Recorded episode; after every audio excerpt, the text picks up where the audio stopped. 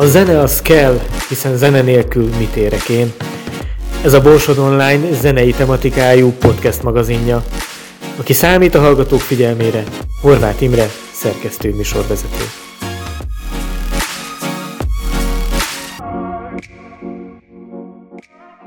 Nagy szeretettel köszöntöm hallgatóinkat a Zene az kell című zenei podcastünk újabb beszélgetésében. A most a beszélgető partnerem Nagy Tibor István, aki a Mohikán zenekar frontembere. Üdvözöllek nálunk, szervusz! Üdvözlöm a hallgatókat, szervusz Imre! E, nagyon sok mindent e, fogunk majd, majd átbeszélni a zenekar kapcsán, de hogy egy kicsit az elejéről elinduljunk, mesélj egy kicsit arról, hogy, hogy a te életedben az, az hogy jött a zene, tehát hogy te meg gyerekkorodban zenéltél, vagy, vagy ez később alakult nálad? Igazából én nem is emlékszem olyan időszakra az életemből, ahol ne lett volna jelen a zene. Ez elsősorban édesapámnak köszönhető, aki egyébként dobos ként kereste egy ideig a kenyerét egy ilyen, hát nevezhetjük most vendéglátó zenekarnak azt a formációt, amiben ő játszott. Omikron volt a nevük. Szerintem az Omega után frappánsa, ha már van nagy, nagy görögó ott van, akkor legyen kicsi is. És ő dobolt, és mindig volt hangszer körülöttem. Nekem nagyon sokáig meggyőződésem volt, hogy én dobos leszek szintén. Uh-huh. Aztán, aztán volt egy kisebb szünet, majd később elkezdtem verseket írni így a gimnáziumi évek alatt, amik dallamot is kaptak, Mehetek ennyire előre? Hogyne, persze. Tehát, hogy dallamot is kaptak ezek a, ezek a sorok, és akkor én már nagy Republik rajongó voltam. Egy, egy kollégámtól kaptam egy Republik kazettát, és, és akkor én nagyon beleőrültem ebbe az egész dologba, és uh, rajongónk ként megkerestem cipőt az egyik koncert után, és egy ilyen, egy ilyen egyszál gitárral fölgitározott kis néhány dalocskát adtam meg egy kazettán, hogy legyen szíves, nézzem már meg, uh-huh. hogy ennek van-e bármiféle értelme és ennek nagyon-nagyon örült, és valamelyik következő koncerten nagyon lelkesen biztatott, és nagyon lelkesen mondta azt, hogy fú, csapatot kell alapítani, és ezt zenekarral kell megcsinálni. Még ott a helyszínen elkezdett körbe-körbe rohangálni telefonszámok után, és a debreceni, a debreceni gitárosnak a telefonszámát meg is adta nekem. Én remélem, hogy nem okozok vele túl nagy galibát egyébként, ez a gitáros, akit akkor én fölhívtam, és akivel végül nem, nem alapítottunk zenekart, ez a Halász Gábor, aki most a Republik zenekarnak Aha. a gitárosa Tóth Zoltánt követően. Úgyhogy valahogy így indult az egész dalírás, aztán én későbbiekben a Republik zenekar közvetlen munkatársa lettem. Uh-huh. Tehát én tényleg minden voltam, náluk csak akasztott ember, nem? Szerintem majdnem az is.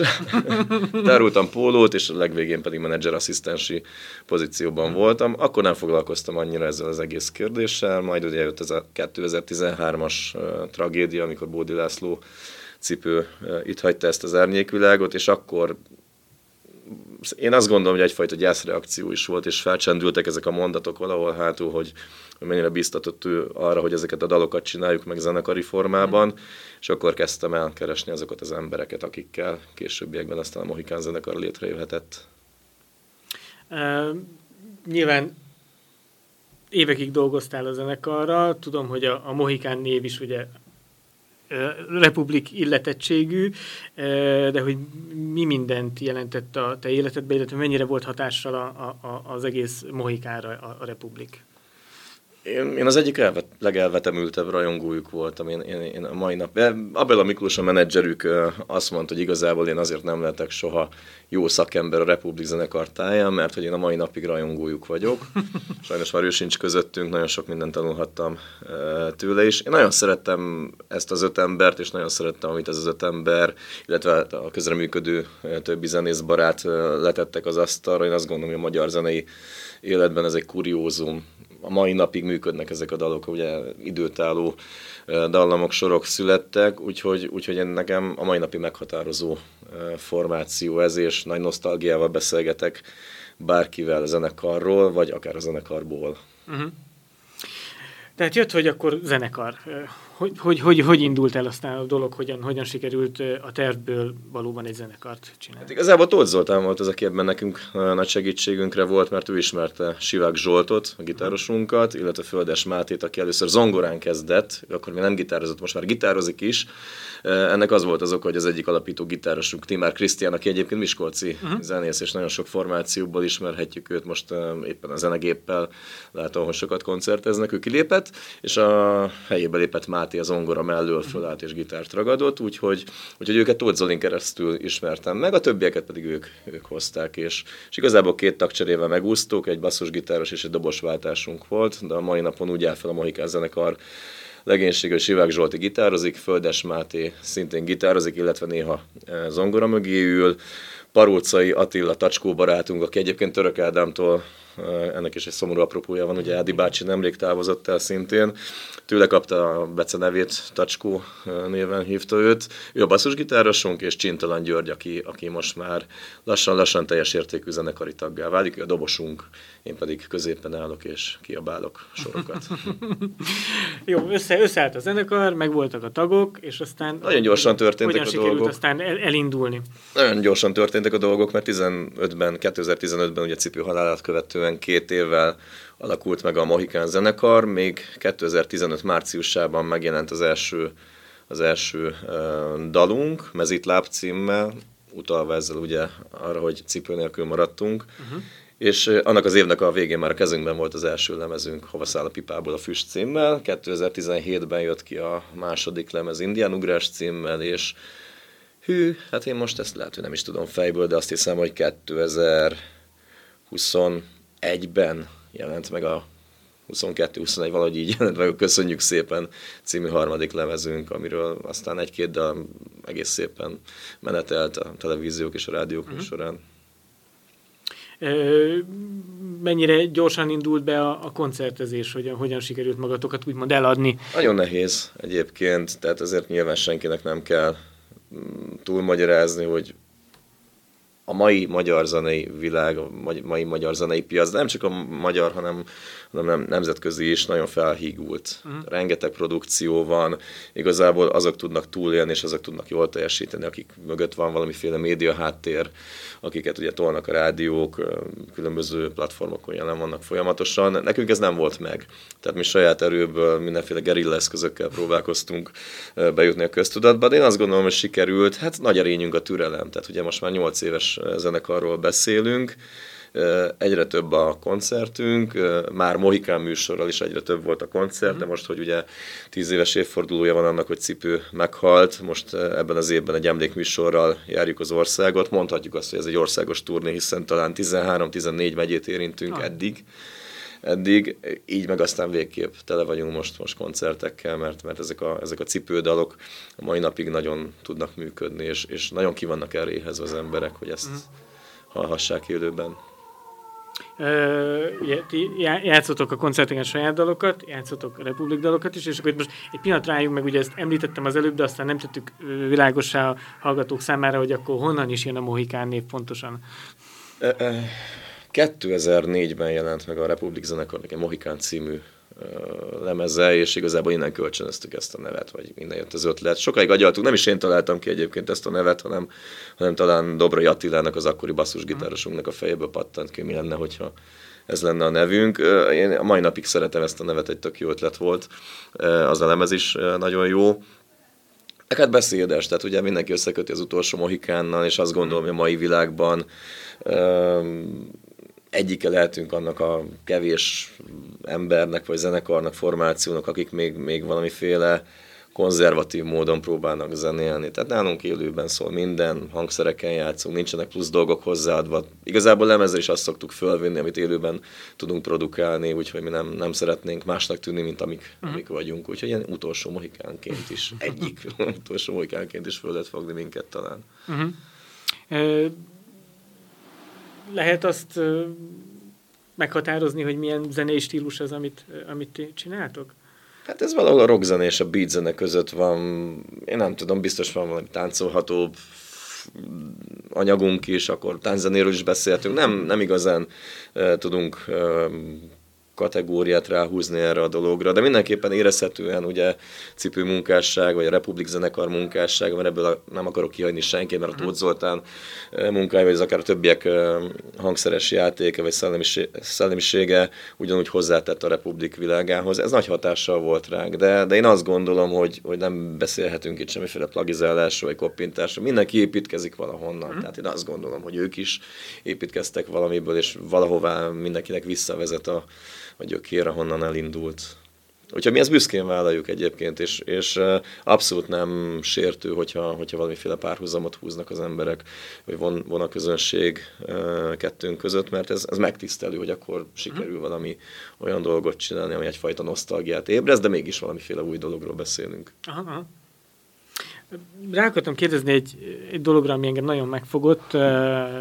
Ugye voltam már koncerteteken, és ott ott először nem értettem a dolgot, és aztán utána olvastam, meg, meg többször meghallgattam a, a, a dalt is, hogy, hogy volt ott a koncerteteken egy család, és volt egy srác, egy, egy kerekesszékes srác. Igen, Galambos Tomi. És, és ott aztán így közben derült ki, hogy, hogy ő írt egy szöveget, amit ti megzenésítettetek, és ez az egyik dalotok, hogy ez, ez, ez, hogy mit kell erről tudni, ez hogy, hogy jött ez? Tomit innen is üdvözlöm. Galambos Tamásnak hívják a fiatal embert. Ő súlyos oxigénhiányjal jött a világra, tehát ő lehetne egy egészséges testben élő ember is, sajnos nem így történt. Ő kerekesszékhez van kötve, kommunikálni igazából a a világgal beszédben nem igazán tud. Tehát a szülei értik, amit ő, amit ő mond, de, de viszont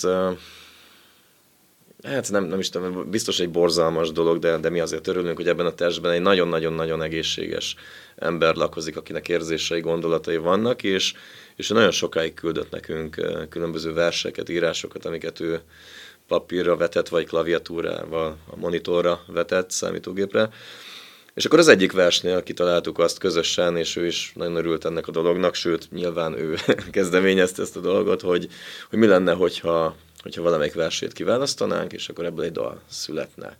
És, és küldött egy olyan verset, ahol, ahol nem kellett megerőszakolnom sem magamat, sem a sorokat, hanem egyszer csak jött egy dallam, Aha és én, és én azokban a dalokban hiszek, amik ilyen nagyon könnyen adják magukat, mert akkor azt gondolom, hogy az úgy jó. Nem kell túlságosan faragni, csiszolni, reszelni, hanem, hanem egyszer csak így, így előbukkan a semmiből, és így született meg az Egy a szívem című dalunk, aminek a szövegét Tamás írta, mi ráhúztuk a dallamot, meghangszereltük, és, és uh, igyekszünk minden koncerten eljátszani, ahol Tomi is ott van, és ennek nagyon szokott örülni. Hm és mi pedig nyilván megtisztelve és meghatva érezzük magunkat ilyenkor, mert, mert ez tényleg egy, egy borzalmas dolog lett, és nagyon sokszor éneklés közben is elgondolkodom, hogy, hogy micsoda hétköznapi hősök ezek az emberek, akik egy ilyen gyermeket nevelnek, és, és ennek vetik alá minden napjaikat, úgyhogy respekt, és innen is üdvözlöm a családot. most a ö, nyár folyamán a, a turné során is ö, merre fogtok még megfordulni, hol lehet majd titeket élőben látni? 14-én Göncön leszünk a Gönci Barack ünnepen, a többit azt nem tudom, én azt, én azt javasolnám mindenkinek, aki esetleg érdeklődik a Mohikán zenekar útja felől, hogy, hogy a Facebookon keresse meg minket, ott a Mohikán zenekar hivatalos oldalon meg lehet minket találni, illetve hát a nagy videó megosztó csatornán is jelen vagyunk, úgyhogy ha YouTube-ba beírják azt, hogy Mohikán zenekar, akkor az eddigi összes dalunk szerintem felelhető. Republikanyagok nem annyira vannak fönt, uh-huh. nem is az a célunk, hogy most mi ilyen idegen tollakkal dicsekedjünk, de mindenképpen megtisztelő és nagyon-nagyon jó érzés ezeket a dalokat játszani. Tehát, hogy igyekszünk minél alázatosabban színpadra vinni ezeket a uh-huh. dolgokat, és mi mi nagyon örülünk, hogy ennek pozitív visszajelzése van egyrészt a közönség felől, másrészt pedig a szervezők és a szakma is egyébként. Nagyon sokszor jó visszajelzéseket küld nekünk. Nyilván az idei tervetek az a, az a turné, minél több helyen koncertezni. Hosszú távon lemez van-e terve, vagy valami ilyesmi gondolkodtok-e, vagy majd ahogy jön?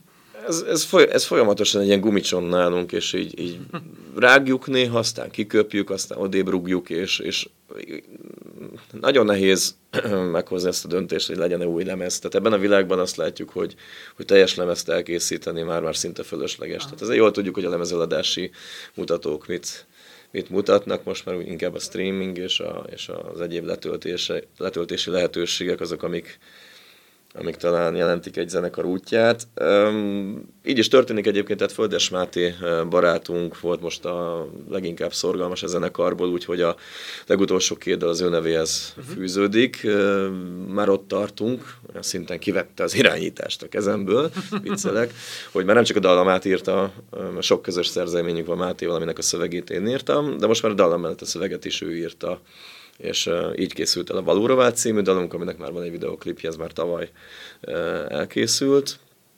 illetve most a Máshol milyen című, című dal fog hamarosan napvilágot látni. most készült el éppen a stúdióban, úgyhogy ezt ő alkotta.